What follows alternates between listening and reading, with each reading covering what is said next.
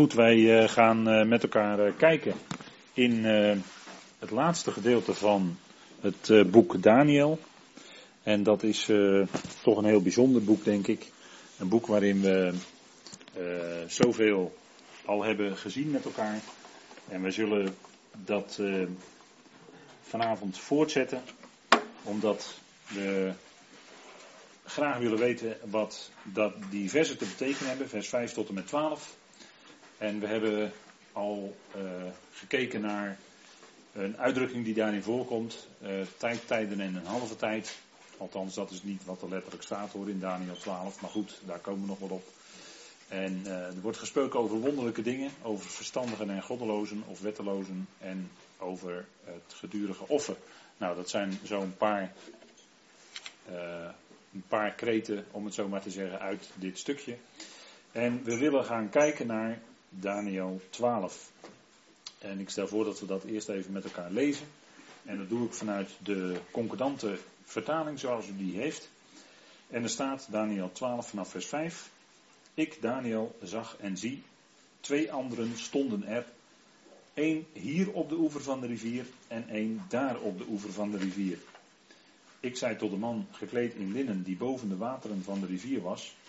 Tot wanneer is het einde van de wonderen waarvan gij tot mij hebt gesproken en van de reiniging van deze?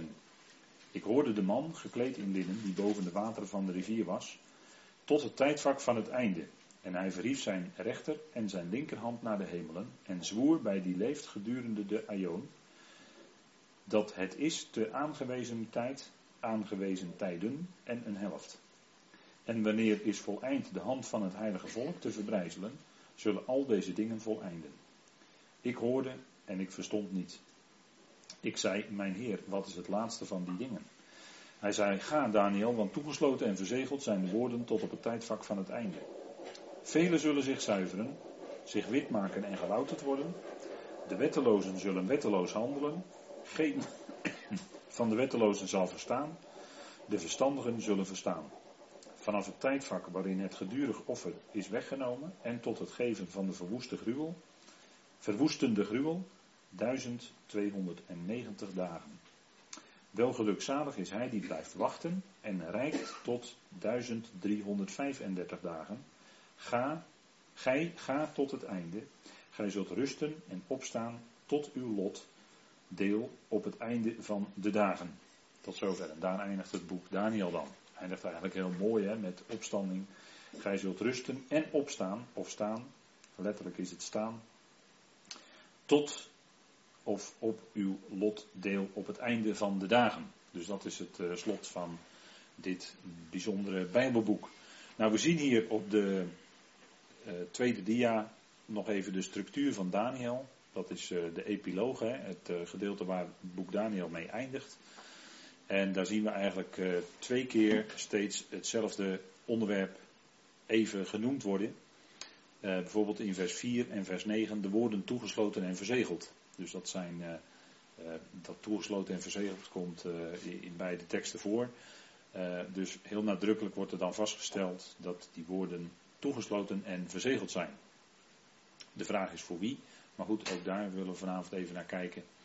En dan de velen die doelloos zullen jagen in vers 4a, tegenover de, die zich zullen zuiveren in vers 10.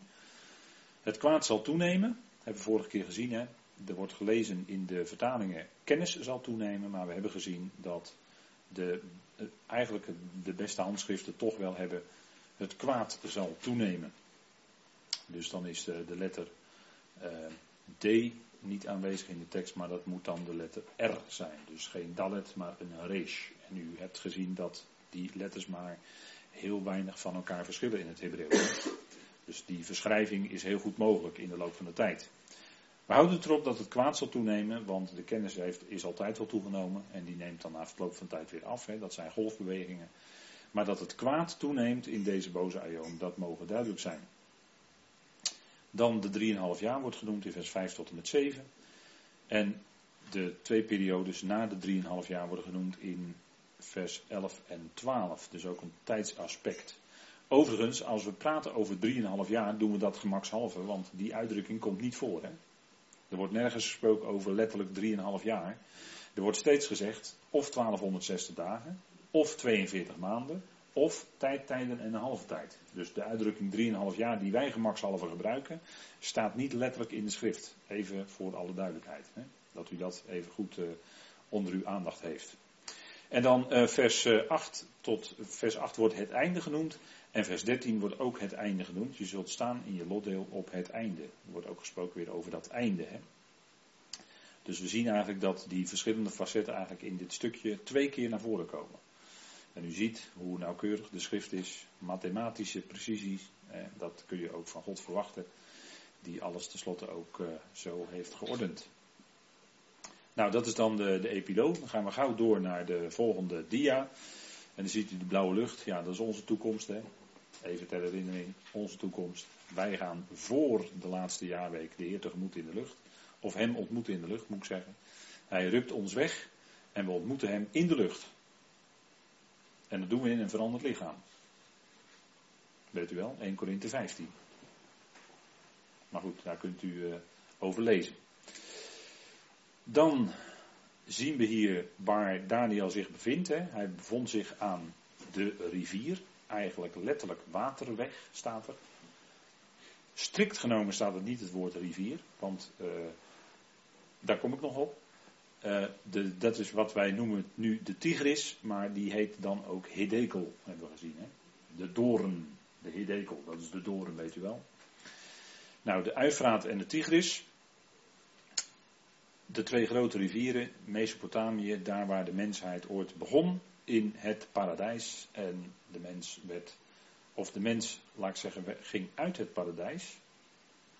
En toen kwam er een boodschapper met een zwaard dat heen en weer bewoog.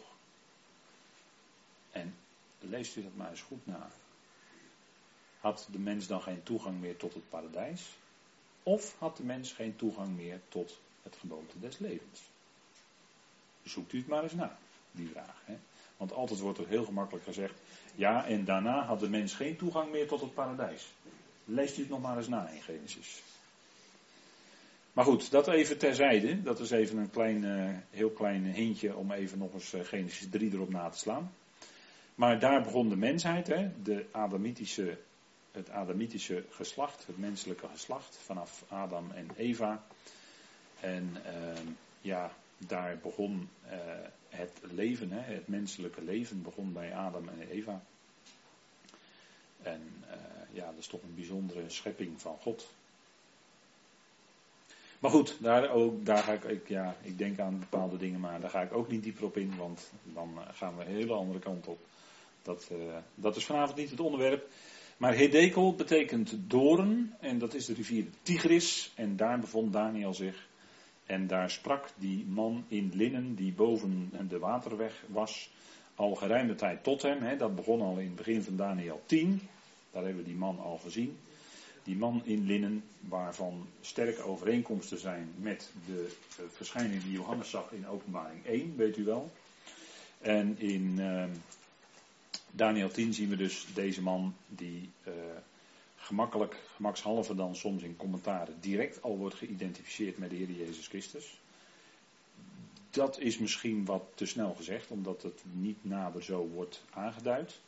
Maar op zijn minst is het wel een profeet, want hij spreekt natuurlijk profetische woorden. En daarin is hij natuurlijk een type van de Heer Jezus Christus. En de man is in linnen gekleed, hè? let op, dat is ook belangrijk. Daar komen we nog op. Dan uh, vers 12, Daniel 12, vers 5. Daar staat dus, en ik Daniel zag en zie, twee anderen stonden er, stonden er. Eén hier op de oever van de rivier van de Waterweg en één daar op de oever van de waterweg. En in uw concordante tekst staat het woord rivier, maar ik geef toch de voorkeur aan deze, aan dit woord, het woord waterweg. En natuurlijk kun je zeggen, ja, hij bevond zich aan de rivier de Hedekel. Ja, natuurlijk, dat, dat is het ook. Maar er stroomt, er stroomt daar water en daar gaat het natuurlijk even om. Hè.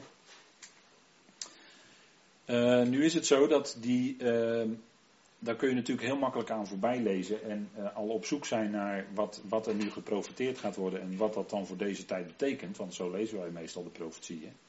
En dan vergeten we dat dit hier gewoon staat. Hè?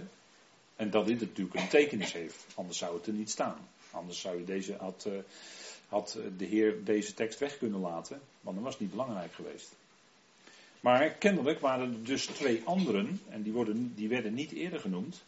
Die werden in Daniel 10 niet genoemd. Werd alleen die man boven de waterweg genoemd. Kennelijk zijn er twee anderen. En tussen die anderen is dus dat water. Ja. Dus we hebben de ene oever, daar staat er één. Dan heb je het water. En dan heb je de andere oever en daar staat de ander. En dan denkt u, ja, dat is een beetje bijna kinderachtig om het zo te zeggen. Maar ik zeg het zo uitgebreid om u erop te wijzen dat dit dus een betekenis moet hebben. Dat kan niet anders. Uh, water. Even kijken of dat. Uh, water, daar komen we zo op. Want wat wil nu het geval? Het woord voor oever of uh, ja, de oever is eigenlijk de bank van de rivier, hè? is eigenlijk de, de, de kant of de wal van de rivier, de oever. En er wordt twee keer over een oever gesproken, aan weerszijden dus van die waterweg.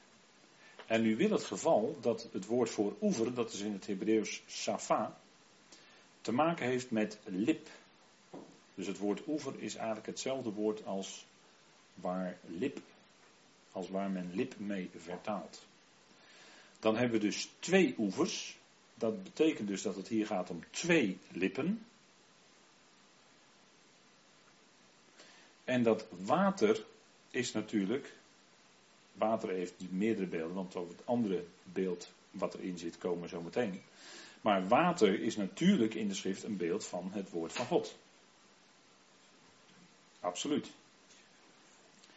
Dat wil dus zeggen, twee lippen, dat vormt een mond. En wat stroomt er dan door die mond? Water. Dat is dus het woord. Dus die lippen spreken. Maar die ene en die andere persoon, om het zo maar te zeggen, op die oever, die staan daar en die zeggen verder niets. Maar het betekent dus dat er een bepaalde tijd ook overheen gaat. Want het kost tijd om van de ene oever naar de andere oever te gaan. En dan beeldt dit uit dat er een bepaalde tijd overheen gaat. En dat was ook de vraag die Daniel stelt. Tot hoe lang? Tot wanneer? Daar heeft het mee te maken. Want water, of wacht even, die, uh, nog even om terug te komen over die lip. Kijk, de boord van het kleed van de hoge priester is hetzelfde woord als het woord lip en hier het woord oever. En u weet dat het kleed van de hoge priester, de kleding, dat was uit één stuk. En die had dus een boord waar de hoge priester zijn hoofd doorheen moest steken. Maar als u dan eh, nagaat dat dus die boord hetzelfde woord is als lip, dat wil zeggen dat de hoge priester dus iemand was die over zijn lippen het woord van God moest brengen. En dat is ook wat de schrift aangeeft. Het brengen van het woord is een priesterlijke functie in Israël. Slaat u de Torah er maar op na. Dan komt u dat tegen. De, Bijbel kent ook de uitdrukking een lerende priester. Waarom ging de Heer Jezus naar de tempel? Om daar dus te leren, om onderwezen te worden en om vragen te stellen. En dat deed hij omdat hij dan bij de priesters was en die moesten de Torah onderwijzen. Dat, dat, dat was het eigenlijk. Hè? En de hoge priester die had dan uiteindelijk, dat was dan een belangrijke iemand natuurlijk, want dat was de hoogste van de priesterklasse. En uh, zo, zo, was er bijvoorbeeld, uh, als ik het goed zeg, Caiaphas, die profeteerde in, uh, in Johannes 11 dat er beter was dat één persoon zou sterven voor het hele volk, weet u wel. Die profeteerde dus, zonder het te weten, maar hij deed dus wel eigenlijk waar hij als priester voor geroepen was. Om dus dat woord van God te spreken. En dat zit eigenlijk al verborgen dus in dat begrip boord van het kleed van de hogepriester. Want die opening waar de hogepriester dan zijn mond of zijn hoofd doorheen moest steken, was eigenlijk de mond. Een opening een, waar de rivier opent, dat is toch ook de mond van de rivier, dat kennen we toch? De monding. Er zit ook het woord mond in, dus je kent het ook in het Nederlands al terug. Dus dat, en de rivier komt dan door die riviermond, dat wil zeggen, het woord van God stroomt door die mond naar buiten. Dat is de symboliek die erin zit. Dus dit zouden wij niet missen, dit punt. Hè? En dat is wat hier aan de hand is. Het woord wordt gesproken, maar die twee die zeggen niets. En dat wil zeggen dat er een zekere verborgen periode moet zijn, maar dat weten wij achteraf. Dat weten wij achteraf. Het beheer van het geheimenis wordt door de apostel Paulus bekendgemaakt. En wij kennen het vaste principe dat wij de schrift moeten lezen als volgt. Het Oude Testament in het licht van het Nieuwe. We moeten het Oude Testament lezen in het licht van het Nieuwe. En niet andersom. Dus je moet niet het Nieuwe Testament lezen in het licht van het Oude. Maar je moet het Oude Testament lezen in het licht van het Nieuwe. Ik heb dat meerdere keren gezegd, maar dat is heel erg belangrijk. Doe je het niet, dan ga je verdwalen. Dan ga je net als diegene die in vers 4 meen genoemd werd, ronddolen. Dan ga je ronddolen in het woord. Dan kun je misschien wel heel ernstig met het woord bezig zijn, maar je dolt erin rond en je komt geen stap verder. Maar goed, daarover later vanavond ook nog wat meer. Dus er moest een zekere periode voorbij gaan, want de wateren, kijk, we hebben even naar de volgende dia. We zien twee naamlozen, twee die verder geen naam hebben, aan weerszijden van de rivier Tigris of Hiddekel. De man zien we daar dus gekleed in linnen boven de rivier. En wie zijn die twee? Nou, misschien zijn het twee getuigen die horen wat gezegd wordt. En wij vinden twee getuigen, maar ik zeg niet dat dat dezelfde zijn, want dat weet ik niet. Maar in Openbaring 11 vinden wij natuurlijk ook twee getuigen. En die doen dezelfde dingen als Mozes en Elia. Wil ook nog niet zeggen dat die twee getuigen in Openbaring 11 Mozes en Elia zijn. Want die conclusie wordt altijd wel gemakshalve getrokken. Maar dat staat er niet. Zij profeteren, en de dagen van hun profeteren is, hoeveel dagen? 1260 dagen, ja. Openbaring 11 staat dat. weer die periode, 1260 dagen is de tijd dat zij profeteren. Maar of dat Mozes en Elia zijn, ik weet het niet. Dat is niet, uh, niet duidelijk. In een visioen zien we in de Evangelie dat Mozes en Elia met de Heer op de berg van de verheerlijking zijn. Dan zijn het wel Mozes en Elia, maar dan staat het er ook bij. Dus dan zijn ze het. Maar in openbaring 11 wil niet zeggen dat het Mozes en Elia zijn. En daar wordt verwezen naar Zacharia 4, de twee olijfbomen, weet u wel. De twee olijfbomen, die ook uh, worden vergeleken met getuigen. Nou, een olijfboom heeft te maken ook met het woord, namelijk met het licht wat het woord verspreidt. Want olijfolie, die wordt gewonnen uit de gestoten olijven die van de olijfboom afkomen. De olijfolie zorgde in die tijd voor het licht. Dus de olijfboom is een symbool van de verspreiding van het licht van het woord van God. Dat is de symboliek van de olijfboom. En die olijfboom, en dan gaan we, maak ik het plaatje heel even enigszins rond. Die vinden wij dus in Romeinen 11. En in Romeinen 11 gaat het over Israël en de volkeren. Romeinen 11 is het gedeelte wat in Romein gaat over volkeren. Israël en de volkeren.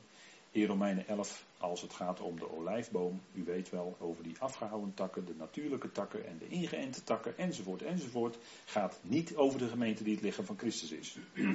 Daar gaat het niet over. Het gaat over de functie van de olijfboom, namelijk verspreiden van het licht van het woord van God op aarde. Dat is, en die functie, die ging tijdelijk van Israël naar de volkeren, want het woord van God kwam onder de volkeren. En die functie keert weer terug naar Israël. Dat zegt Paulus in feite in Romeinen 11. En dat is even in de notendop waar Romeinen 11 de olijfboom over gaat. Dus met dat afhouden, inenten en uithouden enzovoort van de natuurlijke takken. En dan zal hij ook jullie niet sparen enzovoort enzovoort. Heeft niet te maken met de gemeente die het lichaam van Christus is. Maar gaat over de functie van lichtdrager zijn. De functie van het woord van God verspreiden. En dat is een zaak tussen Israël en de volkeren. Meer is het niet.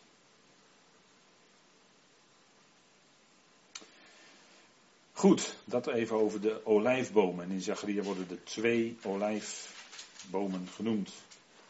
Maar goed, Zacharia, daar komen wij te zijn de tijd nog wel op terug. Dan zien we dus de man gekleed in linnen boven de rivier, dus boven de waterweg. En dat hij gekleed is in linnen heeft natuurlijk een speciale betekenis. Want linnen was namelijk de kleding van de priester. De kleding ook van de hoge priester.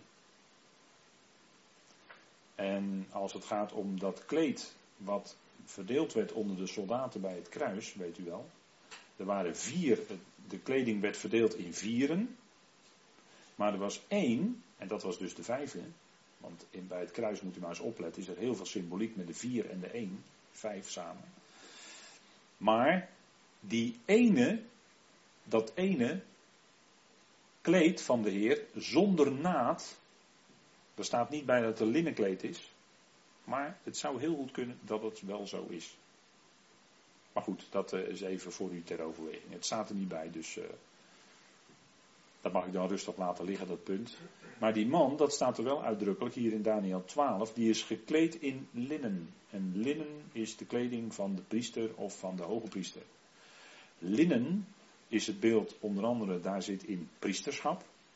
Maar de priester moest ook linnenkleding dragen. En linnen, zoals u weet, wordt gemaakt uit vlas. En vlas moet, je dan, uh, moet dan een speciaal procedé ondergaan. En dan wordt duidelijk dat linnen in de schrift, en dat is natuurlijk de geestelijke betekenis, een beeld is van opstanding. Waarom? Omdat je vlas moet laten rotten, of roten zeggen ze eigenlijk, dus met één T als je het opzoekt. Dan is het roten. Jawel, jawel. Maar dat is eigenlijk uh, over, uh, eerst een stuk laten weg, nou ja, wegteren. Dan wat dan overblijft, dat gaat gebruikt worden voor uh, het maken van het linnen. En dan gaat dat over de hekel, dat wordt dus gehekeld. Dat heet hekelen. Zoekt u het maar na. En dan krijg je dus uh, het, het vlas wat dan overblijft, zeg maar. Dat wordt gebruikt om echt linnen kleding van te weven. En, dan hou je, en linnen heeft, is niet helemaal echt spierwit hè, van nature, maar een heel klein beetje gebroken wit. Dus dat is eigenlijk, uh, omdat het dus eerst een proces van verderf is geweest en wat dan overblijft, dat wordt dan het linnen. En vandaar zit daar de symboliek in van de opstanding. Want als het lichaam van ons overgegeven is geweest aan het verderf en het staat toch op, ja, dan is het verderf voorbij, want dan is er leven, nieuw leven in de opstanding. En daar is linnen dan dus een beeld van. Ik hoop dat u het kunt volgen. En dat is wel een prachtige symboliek natuurlijk in de schrift. Want dat betekent dat de priesters eigenlijk al in hun kleding getuigen van de opstanding. En dat is natuurlijk geweldig. Hè? En zo de hele, alles in het tabernakel getuigt daarvan. Maar goed, um, het getuigt sowieso natuurlijk van de Heer Jezus Christus. Hè? Dat is uh, sowieso. En dat is een uh, schitterende studie. Maar dat zit. Uh, en daar speelt linnen dus wel een belangrijke rol bij. Weet u wat dan heel aardig is? Dat de Heer werd gewikkeld in doeken hè, toen hij geboren was. Dat waren linnen doeken. Dat, dat, is, dat is vrijwel zeker. En toen hij stierf, toen hij gestorven was, wat gebeurde er toen? Toen kwam Jozef van Arimathea, weet u wel. En uh, toen gingen ze hem uh, balsemen met mirre en aloe, staat er dan in Johannes. Ook schitterende symboliek zit daarin. En, het, en daar werd 100 pond voor gebruikt. En 100 heeft ook een speciale betekenis natuurlijk. Dat kan niet anders. Hè? Maar goed, hij werd toen gewikkeld in linnen. En zo werd hij in het graf gelegd. En dan zien we ook daarin alweer, hij werd gewikkeld in linnen. Als eigenlijk al een beeld vooraf van het feit dat hij zou opstaan uit de dood. En er zitten nog veel meer overeenkomsten in. Toen hij geboren werd en toen hij stierf voor. Want toen hij geboren werd, was dat in het huis van een Jozef. Hè. Zijn vader heette Jozef. Zijn vader naar de wet gerekend uiteraard. Maar toen hij stierf, werd hij in een nieuw graf gelegd van ene Jozef. Hebben we weer Jozef, hè? Jozef van Arimathea namelijk. En daarin zat al een beeld van zijn verhoging, want de naam Jozef van Arimathea betekent, Jozef betekent toevoeger. En Arimathea, dat betekent een hoge plaats of verheven plaats. Want het is eigenlijk hetzelfde als Ramathaim. Ramathaim. En weet u Ramathaim Sofim, als ik dat zeg, waar denkt u dan aan? Samuel? Samuel was de profeet uit de Ramathaim Sofim. Lees u maar eens na, Samuel. Goed, nou, dan uh, bij Samuel komt u dan dezelfde dingen tegen. Maar goed, dat maakt verder niet uit. Hij werd gewikkeld in linnen doeken toen hij gestorven was. En hij stond op. En wat lag er toen nog over in het graf? Wat resteerde er toen in het graf? Linnen, winsels die bleven liggen. Want hij was daar tussenuit gegaan. Hè? Hij was opgestaan. Ja, dat is uh, prachtige symboliek hoor. Dus linnen heeft te maken met opstanding. En de man in linnen is natuurlijk een profeet. En is tegelijkertijd uiteraard ook een priester. Hij was natuurlijk profeet, want hij profeteerde heel Daniel 11, waar we uitgebreid ons mee bezig hebben gehouden. Dat sprak die man in linnen allemaal tot Daniel. Dus hij is profeet en hij is tegelijkertijd ook priester. En dan komen we wel heel dichtbij dat het een type, op zijn minst een type is van de Heer Jezus Christus. Dat is natuurlijk, die was natuurlijk profeet, priester en koning. Dus dan zitten we daar heel dichtbij. Maar sowieso, iedere priester en iedere profeet is in zekere zin een type van de Heer Jezus Christus. Altijd hè, in de schrift. Want het draait natuurlijk allemaal uit op Hem. Het draait om Hem. Hè. Eh, de, het getuigenis van Jezus is de geest van de profetie, zegt de openbaring. Dus in elke profetie komt de Jezus Christus naar voren. Dat kan niet anders. Nou, zo ook hier. Hè. Goed, dat even over dat linnen. Uh, dat wordt dus gemaakt van vlas. Ik heb even wat plaatjes erbij gezocht. Leuke bloem en dan vlas, een vlasveld. En daar maakt men dus allemaal linnen van. Dat is een heel procedé. En dan vraagt dus Daniel aan de man in linnen, die zich boven de wateren en de wateren, uh, ja, die hebben nog een uh, symboliek. Maar goed, Daniel vraagt aan de man in linnen, tot wanneer, en dat is wat ons hart ook beweegt, hè, wat, ons, wat wij ons afvragen, tot wanneer is het einde van de wonderen waarvan u tot mij gesproken hebt en van de reiniging van deze? Dus de eerste vraag, het eerste aspect van deze vraag is tot wanneer, dus een tijdsaspect. En dan de wonderen. Hè? En ik hoop dat u in uw leven nog wel eens verwonderd staat over dingen. Dingen die gebeuren, in het wereld gebeuren. Dingen zoals God ze uitwerkt in uw leven. Om maar wat te noemen wonderlijke dingen die wij in het woord tegenkomen. Dat is natuurlijk het allerbelangrijkste. En van de reiniging van deze, hè, waarvan u tot mij, en van de reiniging, dat is natuurlijk het einde van Daniel 9, maar er wordt ook over gesproken in Daniel 11.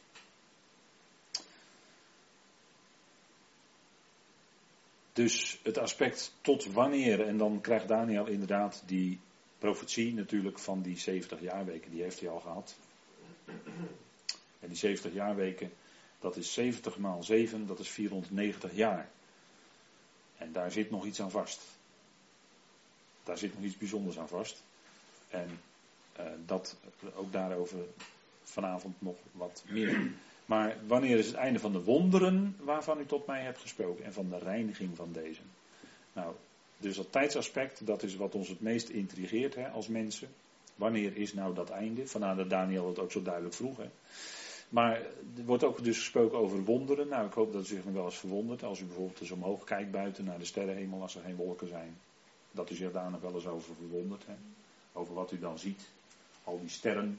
En die sterren, dat is uh, sowieso al iets van. Uh, ja, daar zit iets. Da, daar zit natuurlijk ook een zekere iets in wat verborgen is. Want uh, het getuigt natuurlijk van de Heer. Hè? De, het werk van zijn handen getuigt en predikt kennis. In de nacht wordt er ook kennis gepredikt. Maar dat zit in de sterrenbeelden, want als u de sterrenbeelden nagaat, zit daarin ook een hele boodschap. Dat heeft niets te maken met astrologie, want astrologie is veel jonger dan de boodschap die God oorspronkelijk al in de sterren had gelegd. Astrologie is alleen maar een vervelende spin-off, vind ik, van uh, wat het werkelijk betekent. Want werkelijk betekenis is dat gewoon het evangelie in de sterren staat geschreven. En, en dat is precies wat Psalm 19 zegt. Hè. En er wordt een mooie vergelijking gemaakt in Psalm 19 tussen de natuur, wat wij zien in de schepping, het werk zijner handen, dat kennis predikt. En predikt natuurlijk van de Zoon, de Heer Jezus Christus. En het tweede deel van Psalm 19 gaat over de schrift, over de wet, over de Torah, de onderwijzing. En wat vinden wij in de onderwijzing, in de Torah? Daar vinden wij de Heer Jezus Christus in terug. Dat predikt natuurlijk ook van Hem. Net zoals uh, de sterrenbeelden ook spreken van Hem. En dat is natuurlijk een geweld, dan wordt het een geweldige studie hoor, de sterrenbeelden. Dat is echt een geweldige studie. Maar goed, daarover is lectuur bekend. Hè? En de andere profeet die zich dat tijdsaspect ook afvroeg, is Jezaja. In Jezaja 6. Want ook daar wordt gesproken over een gericht. Net als in Daniel wordt gesproken over gerichten.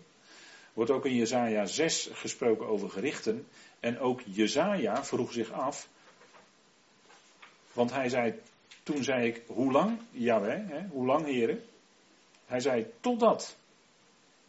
Dus de Heer zei tot hem, of die, uh, wat, die, diegene die zich aan hem openbaarde.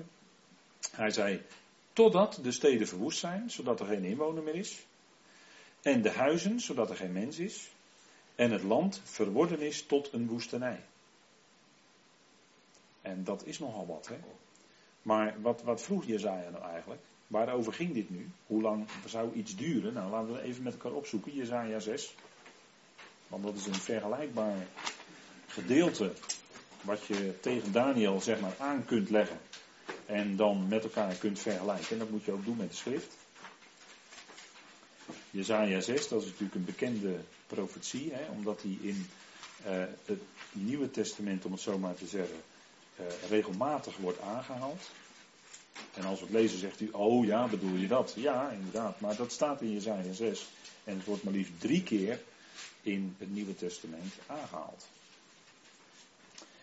En dan uh, zien we dat uh, als uh, Jezaja de Heer ziet, dan valt hij op zijn voeten en dan zegt hij, dan valt hij op zijn aangezicht en zegt hij, wee mij, want ik verga, vers 5. Ik ben immers een man van onreine lippen. Ik woon te midden van een volk met onreine lippen. Mijn ogen hebben namelijk de koning, de Heere van de legermachten, hè, Yahweh Zebaot, gezien. Dat, wie is dat? Wie is dat? Wie heeft Jezaja gezien? De ja, maar wie is dat? De, van Isse, van uh, Sini. Ja, maar wie is dat? Hij zag hem. Ja. De Heer Jezus Christus, hè? Dat staat ook in Johannes 12. staat in Johannes 12. Dit zei Jezaja toen hij van mij sprak, zegt de Heer daar. Oh. En dan haalt hij deze tekst uit Jezaja 6 aan. Dus Jezaja heeft de Heer gezien in zijn gestalte voor hij mens werd. Hij heeft een ontmoeting gehad met de Heer Jezus Christus voordat hij mens werd. Is zo hoor. Kijk maar in Johannes 12. Zoekt u dat maar eens na. Maar goed, we gaan gauw verder. En dan wordt zijn mond aangeraakt met een gloeiende kool. Dat wil zeggen, er, dat is een gericht. Hè? Maar daarmee wordt wel zijn onreinheid wordt, uh, als het ware opgeheven, wordt weggedaan. En dan moet hij gaan profiteren. Want hij zegt in vers 8, Jezaja, Daarna hoorde ik de stem van de Heer. Hij zei: Wie zal ik zenden? Wie zal er voor ons gaan? Toen zei ik: Zie, hier ben ik, zend mij. Toen zei hij: Ga en zeg tegen dit volk, dat is uiteraard het volk Israël, luister voortdurend, maar u zult het niet begrijpen. Zie voortdurend, maar u zult niet opmerken. Maak het hart van dit volk vet. Stop hun oren toe. Letterlijk staat er dan: maak hun oren zwaar. En sluit hun ogen. Anders zullen zij met hun ogen zien en met hun oren horen en met hun hart begrijpen en zich bekeren en hij zal hen genezen. Ziet u wat Jezaja moet doen? Hij moet profeteren met de bedoeling, met de bedoeling dat het hart van het volk vet zou worden, dat hun oren zwaar zouden worden, dat hun ogen niet zouden zien. Ze mochten niet zien. Dat is, daarom moest Jezaja spreken. En waarom denkt u dat de Heer Jezus in gelijkenissen sprak? Dat was precies dezelfde reden hoor. De Heer Jezus deed precies hetzelfde als Jezaja. Want hij zegt, daarom spreek ik tot hen door gelijkenissen, Matthäus 13. En dan haalt hij deze tekst aan uit Jezaja. En, en dat gebeurt nog twee keer in de schrift. Dat deze tekst aangehaald wordt. Dus dat is een hele belangrijke. Dus het is heel bijzonder dat er dus wordt gesproken tot het volk opdat, heel wonderlijk, Want dit is dus iets wonderlijks. We het in vorige vers over wonderlijke dingen. Nou, dit is heel wonderlijk hoor. Er wordt gesproken tot het volk, opdat zij niet zouden zien en niet zouden horen en niet zouden verstaan.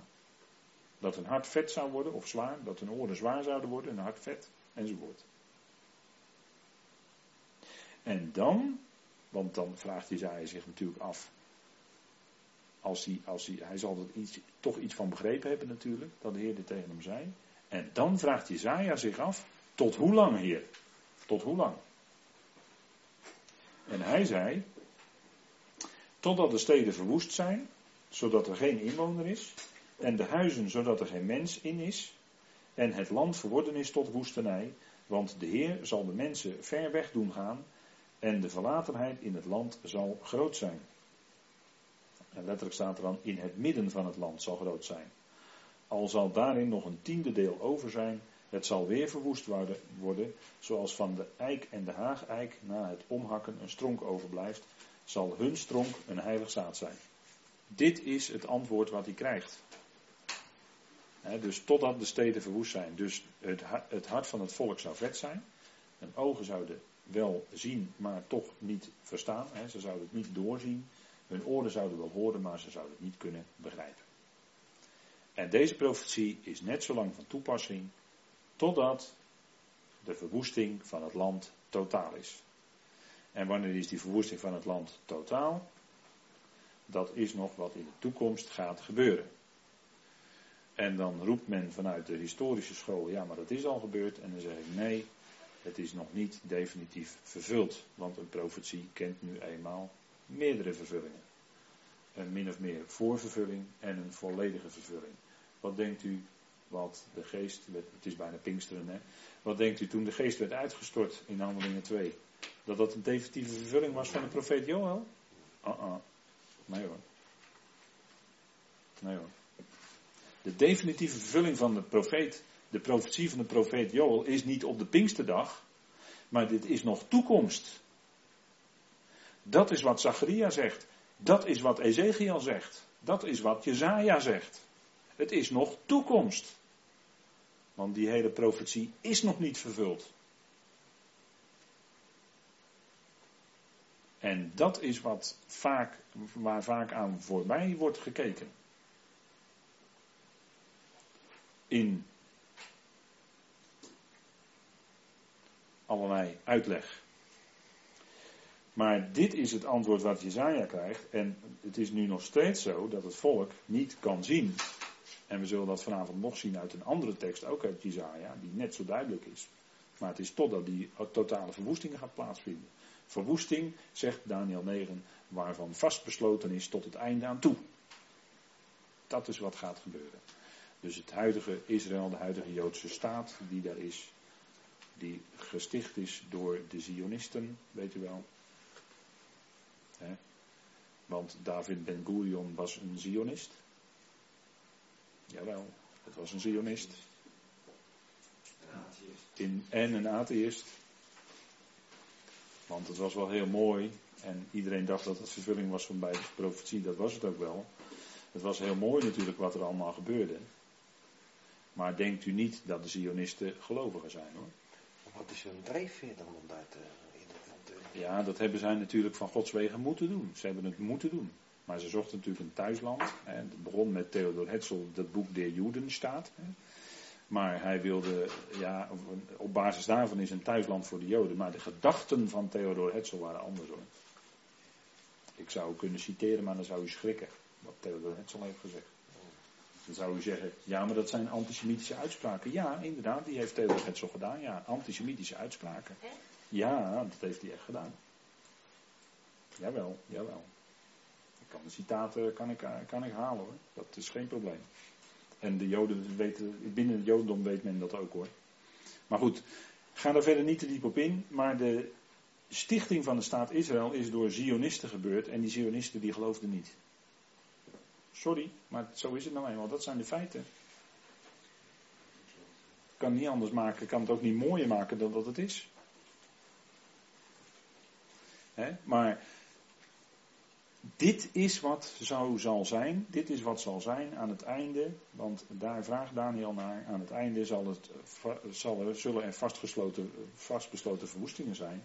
En die verwoestingen, die gerichten, dat is ook een vorm van reiniging, want Daniel vraagt ook naar de reiniging. Dat is ook een reiniging hoor. Want zij dienen Yahweh niet met hun hart. Het, het, hart van het volk is ver van hun. Ja, ze dienen hem wel misschien met lippen, maar hun hart is ver van mij, zegt hij.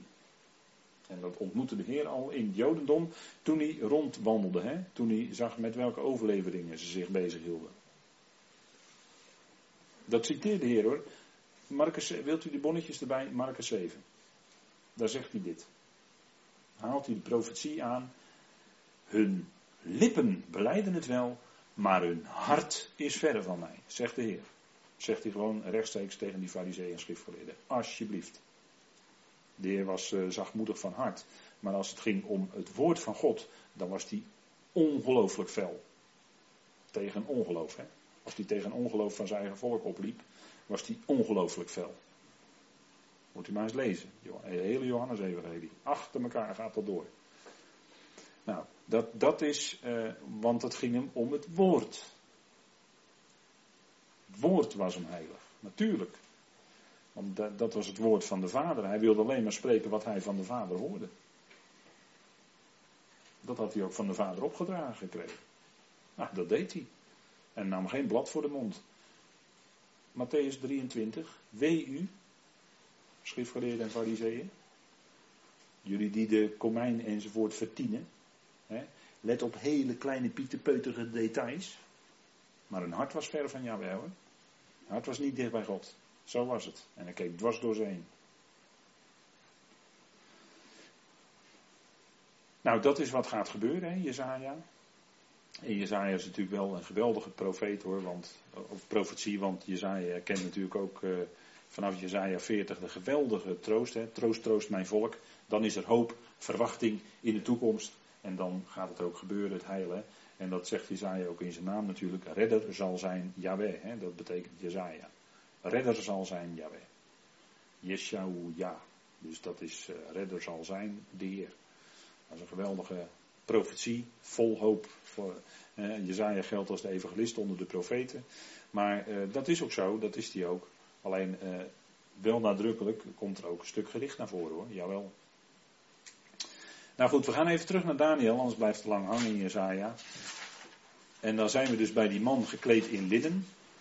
Daniel vraagt aan hem: Tot wanneer is het einde van de wonderen waarvan u tot mij gesproken hebt en van de reiniging van deze?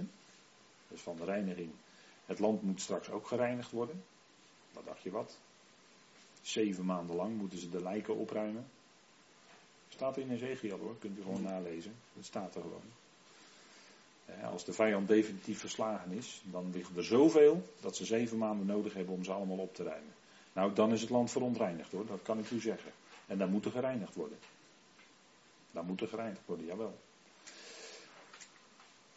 Ik hoorde de man, die gaat een antwoord geven. Gekleed in linnen die boven de wateren van de waterweg was. Er wordt nog eens heel nadrukkelijk gezegd.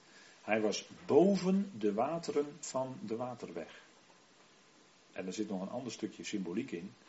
En dan zegt hij, en dat vindt u vaak niet in de vertaling omdat het aangehaald is uit de Griekse vertaling, de Septuagint, tot het tijdvak. En het woord tijdvak is in het Grieks kairos. En dan kunt u ook vertalen met era, wij vertalen het vaak met era, van het einde. Tot het tijdvak van het einde. Dus op de vraag hoe lang, zegt hij tot het tijdvak van het einde. En het tijdvak gaat hij ook noemen. Maar die wateren, hij bevindt zich boven de wateren. En wateren, dan zeggen de rabbijnen, ja, dat zijn de wateren van de tijd. Dat is Mayim, staat er dan ook. Dat zijn de wateren van de tijd. Dat is de letter Meem in het Hebreeuws, de 40. En 40 is in de schrift natuurlijk een tijd van beproeving, vaak, of een, een overgangsperiode. Tijd van beproeving. Dan ben je in de woestijn, 40 jaar, Israël. Dan ben je in de woestijn, 40 dagen, de Heer Jezus, met de verzoeking door de Satan. Dat is ook 40, hè? 40 dagen. Nou, dat is uh, een bepaalde tijd die verloopt. En de wateren spreken dan ook van de wateren van de tijd. Vandaar dat er een man staat aan de ene oever en op de andere oever. Er moet tijd overheen gaan. En Daniel vraagt zich af tot hoe lang. Nou, aan Daniel werd niet geopenbaard dat het dan nog ruim 2000 jaar zou duren. Want dat had het hart van de profeet waarschijnlijk niet kunnen verdragen. Dat zijn volk dan nog zo lang zou moeten lijden en door een moeilijke periode heen moeten gaan. Maar het symboliseert wel iets, hè, dat hier toch aan die rivier staat, aan, de, aan die waterweg, de Heerdekel, de doorn. De doorn, doornen en distelen in de Bijbel, weet u wel. En dat is wat eh, Israël ook zou eh, ondergaan in die periode. En toen Israël ooit onder Jozua door het water, let op hè, door het water van de Jordaan heen trok. Wat was toen de afstand tussen de voorste en de laatste? Jozua? Ja. 2000, ja, ik hoorde iemand zeggen 2011. 2011. Nou, die 2000 is, als u het mij vraagt, ook symbolisch.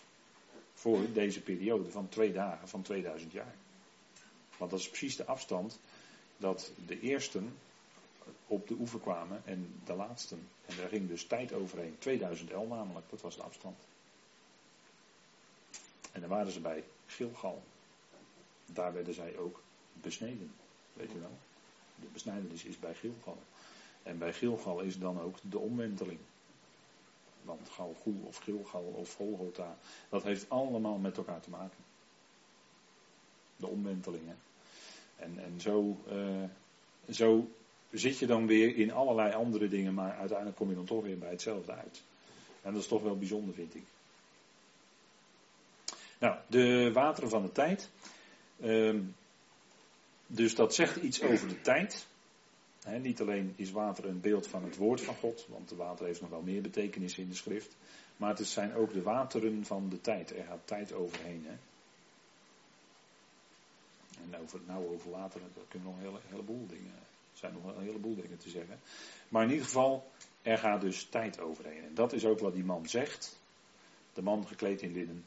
Tot het tijdvak van het einde. En dan doet hij iets bijzonders en dan staat er, hij hief zijn rechter en zijn linker. En er staat er letterlijk niet het woord hand in het Hebreeuws, maar dat blijkt wel hè, uit wat er staat. Hij hief zijn rechter en zijn linkerhand tot de hemelen en hij zweert bij hem die gedurende de eon leeft dat het is voor te aangewezene tijd, aangewezen tijden en een helft. En dat woord helft moet eigenlijk ook dik gedrukt staan, want dat staat wel in de Hebreeuwse tekst. Dus hij verheft zijn handen tot de hemel en hij zweert. Dus dit betekent dat dit een uh, vastgestelde tijd is. Hier valt niets aan te veranderen. Dit ligt vast. En uit latere schriften blijkt dan dat het gaat om die 1260 dagen van grote verdrukking over het volk.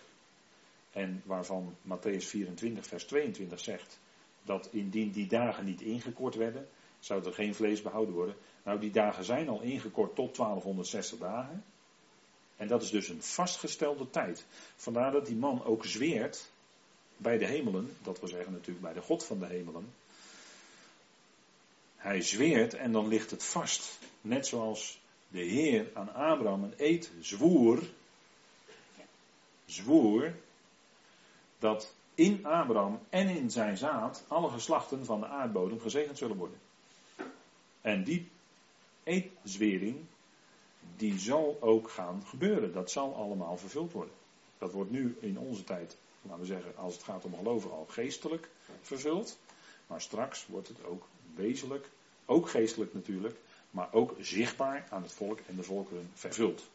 Want dan zal namelijk in het zaad enkelvoud van Abraham, de Heer Jezus Christus uiteraard, Galaten 3, achter ik bij u bekend, zal die zegen uitgaan naar alle volkeren, hè, via het volk Israël. Vanuit de Zoon, vanuit de Jezus Christus, via het volk Israël naar de andere volkeren. Hè. Alle geslachten van de aardbodem zullen gezegend worden. Dat werd met een eed gezworen. En dat gebeurde, ja, dat had natuurlijk te maken met eiken en zo in, uh, in Genesis 12. Hè. Want daar ging Abraham gelijk wonen onder de eik. En, en het eik, dat woord heeft ook te maken met uh, een eed. Het woord eik heeft in het Hebreeuws te maken met een eed. En het woord zweren, wat hier staat, u ziet daar Shebo staan, dat betekent, uh, dat heeft iets te maken ook met zeven. Met Shabbat, dat is ook van het woord afkomstig. Shebo heeft iets te maken met zeven, dus met een, een geestelijke volkomenheid.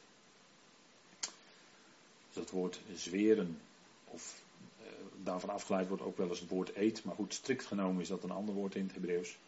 Maar zweren in ieder geval. Hè. Het, uh, dit zit ook in de naam Elisabeth bijvoorbeeld. Hè, dat Shabo, Elisabeth, Shabot. En dan uh, Shabbat, dus rust, de zeven, geloof. Dat heeft natuurlijk allemaal met elkaar natuurlijk te maken. Dus dat is een hele mooie betekenis. Nou, hij, hij zweert bij hem die leeft gedurende de eon. Dus uh, uh, in ieder geval zich, dat betekent, hij betoont zich de levende in de aion. Of in de olam waar hier over gesproken wordt. Betoont hij zich de levende. Want van God hoef je niet te zeggen dat hij altijd leeft. Maar wel dat hij zich in de tijd en aan zijn schepselen betoont als de levende God. Tegenover de afgoden. Want let u maar op in de schrift, als er gesproken wordt over de levende God, gaat het altijd tegenover de afgoden. Dan is het de levende God die zich manifesteert, die zich laat zien, die zijn krachtige daden laat zien, tegenover de afgoden. En vandaar, hier wordt ook gesproken over de levende. Dat zal hij ook laten zien, dat hij de levende God is. Tegen alle afgoderij van Babylon, om maar iets te noemen. Babylon speelt natuurlijk een belangrijke rol in de eindtijd. Altijd al, hè? Altijd al de hoofdstad geweest van een wereldrijk. Zal in de eindtijd ook zo zijn. Het, het wereldrijk van de wettelozen zal als kapitool, zal als hoofdstad hebben Babylon. Het geheimenis Babylon. Nou, daar komen we nog over te spreken in openbaring. Dat is wat hoor, dat is wat. En het geheimenis van de wetteloosheid heeft daar ook mee te maken. En dat zegt Paulus, is nu al in werking. Hè? 2 Thessalonicense 2. Het geheimenis van de wetteloosheid. Dat heeft te maken met het geheimenis van Babylon. En dat is dat ondergrondse, dat verborgene, wat zich manifesteert en wat in onze tijd steeds duidelijker wordt. Hè? Nou, dan wordt dat tijdvak wordt dus hier heel duidelijk vastgesteld. Hè? Er wordt bij gezworen, dat wil dus zeggen, hè, met handen ten hemel, ten hemel geheven, dat wil zeggen dat dit een vastgestelde tijd is, die niet meer veranderd kan worden. Dit ligt vast. Absoluut vast. En dat is de periode van 1260 dagen. Dat is een periode van 42 maanden. En zo ligt dat gewoon vast verankerd in de schrift. En ik denk dat het uh, uh, duidelijk is voor ons dat dit tijdvak spreekt natuurlijk over de laatste jaarweek van Daniel 9, waar we al uitgebreid bij stil hebben gestaan. Nou, dat blijft toch natuurlijk een, uh, een ruggengraat van de profetie. Hè. De Engelsen noemen dat, de Engelse uitleggers noemen dat de backbone of prophecy. Uh, dus dat is de ruggengraat van de profetie. En die, dat laatste tijdvak, dat is dus de 70ste week van Daniel 9, vers 24 tot en met 27. Het einde van de 69 week, 69ste week van Daniel, is vrij nauwkeurig waarschijnlijk vast te stellen op de tiende Nisan, of Abib, hè, dat is een andere uitleg, of een andere benaming van die naam. De maand Nisan, die eigenlijk de zevende maand was maar tot de eerste maand is geworden toen Israël uit Egypte trok. Weet u wel? Dan heb je een verschuiving van een half jaar. Dat heb ik al eerder genoemd. En dat is wel belangrijk. Want die, dat gaat straks weer terug verschuiven waarschijnlijk. Maar goed, uh, het einde van die 69 jaarweek is op de tiende Nisan, toen het lam als het ware in huis werd genomen, naar de wet. De Heer Jezus Christus kwam om, in de omgeving van Jeruzalem. Hij was dan nog wel even in Betanië. Of Betvage. Betvage was geloof ik, hè? Huis, het huis van de groene vijg is dat. Hè? Betvage. En daar was hij dan en dan trok hij over de olijfberg naar Jeruzalem. Lucas 19. Hè? Want daar zegt hij, en dan huilt hij over Jeruzalem. Er staat niet vaak dat de Heer Jezus huilt, maar dat is bij Lazarus. En als die staat op de olijfberg, dat zijn de enige twee keren. Dan huilt hij over de stad, dat we zeggen over de inwoners van de stad. En dan zegt hij, och of jullie in deze dag zouden hebben bekend wat, wat tot jullie vrede dient. In deze dag. Dus heel nadrukkelijk wijst hij op die dag. En dat versterkt de gedachte dat dit dan de einde is, precies het einde van de 69ste week van Daniel. En dan gaat er dus een periode, weten wij achteraf, van twee dagen overheen, hè, zegt Petrus. 2000 jaar dus. En dan komt de bazuin van God. 1 Thessalonicense 4, het moment waar wij naar uitkijken. En daarna gaat de 70ste week van Daniel 9 lopen. En dan is waar nu deze man in linnen over spreekt, de tweede helft van die laatste 70ste week van Daniel 9. Dat is die vastgestelde tijd die niet meer veranderd kan worden van 1260 dagen. Zo lang duurt de verdrukking. En geen dag langer. Hoe kunnen sommigen dan zeggen dat wij uh, halverwege de week uh, pas op? Dat is, een, dat is een afgeleide uit een aantal uh, zaken. Alleen, ja, dat is aanvechtbaar. Dat is aanvechtbaar. Dan moet je dus gaan zeggen dat de mannelijke zoon, daar hebben we het al over gehad hier, van, op deze avonden. Maar dan ga je dus zeggen dat die mannelijke zoon die gebaard wordt in openbaring 12 door die vrouw, dat dat de gemeente is. Maar dat, is, dat, dat kun je nergens aan staven. Dat is een afgeleide. Dat, daar heb je geen, niet voldoende bewijs voor. Alleen het woord weggerukt, dat is het enige bewijs wat je zou kunnen hebben. Voor de rest niet. Dus het is maar zeer de vraag of die mannelijke zoon, of dat de gemeente is. Ja? En voor de rest heb je eigenlijk niet echt veel aanknopingspunten om dat te veronderstellen. Uh, de draad van de, met Israël wordt opgenomen aan het begin van de 70ste jaarweek. En daarom zijn wij er heel diep van overtuigd dat de periode van de verborgenheid, van de periode waarin de gemeente wordt geroepen, de genadetijd, dat die afloopt. En pas daarna kan dus die 70ste week van Daniel beginnen. Want die lijnen die liggen toch echt, uh, die, moet je niet, die kun je niet met elkaar overlappen. Nee. nee. Bovendien zal de wetteloze zich dan openbaren, doordat hij uh, onder zijn leiding het verbond met velen uh, ondertekend gaat worden. En hij kan zich pas openbaren als de weerhouder is weggenomen. En de weerhouder, dat uh, kun je afleiden uit 2 Thessalonicenzen 2, dat is de gemeente, het lichaam van Christus. Als die is weggenomen, dan pas kan de wetteloze zich openbaren. En dat is ook logisch. En daar wacht men ook op. Binnen New Age kringen is dat gewoon bekend hoor. Binnen theosofische kringen is dat gewoon bekend hoor. Dat eerst die gelovigen, die, die vervelende gelovigen, die alles maar tegenhouden, die moeten weg. En pas daarna kan alles zich gaan doorzetten. Dat, dit gelooft men gewoon in een New Age kring hoor. Dus eh, daar doen ze ook helemaal niet zo heel erg moeilijk over. Theosofen en zo. Dus als die weerhouden weg is en ja, goed, eh, alles is omstreden, dus men gaat dan ook beweren dat de weerhouder dat het dan iemand anders is of zo. Nou ja, dat zal allemaal wel, maar dat heeft veel te weinig grond in de schrift, dus daar ga ik gewoon aan voorbij. Ja. Het heeft veel te weinig grond in de schrift. Maar dat gaat er niet om, om, om andere gedachten te ontzenuwen. Maar wat we willen vaststellen vanavond is gewoon, de weerhouder, dat is uh, het lichaam van Christus. En uh, als, pas als die weg is, Pas dan kan de wetteloosheid en de wetteloze pas echt zich volledig doorzetten.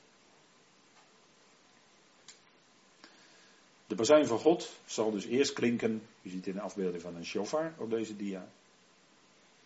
Nou, een bazuin is mogelijk een shofar, maar goed, in hoeverre dat uh, letterlijk zo is, dat is nog maar even de vraag. Misschien is het wel een uh, symbolische uitspraak, de bazuin, want het kan ook de stem zijn, want het klinkt dan een stem van een engelvorst de stem van een engelvorst. En daar kan dus het woord bazijn ook symbolisch voor staan. Maar goed, eh, want als een bazijn geblazen wordt, spreekt hij ook hoor. Dan spreekt hij. Als iets geblazen wordt, dan spreekt dat. Dat is eigenlijk wat erin zit. Hè? En dat is ook waar het om gaat in Thessalonicense natuurlijk.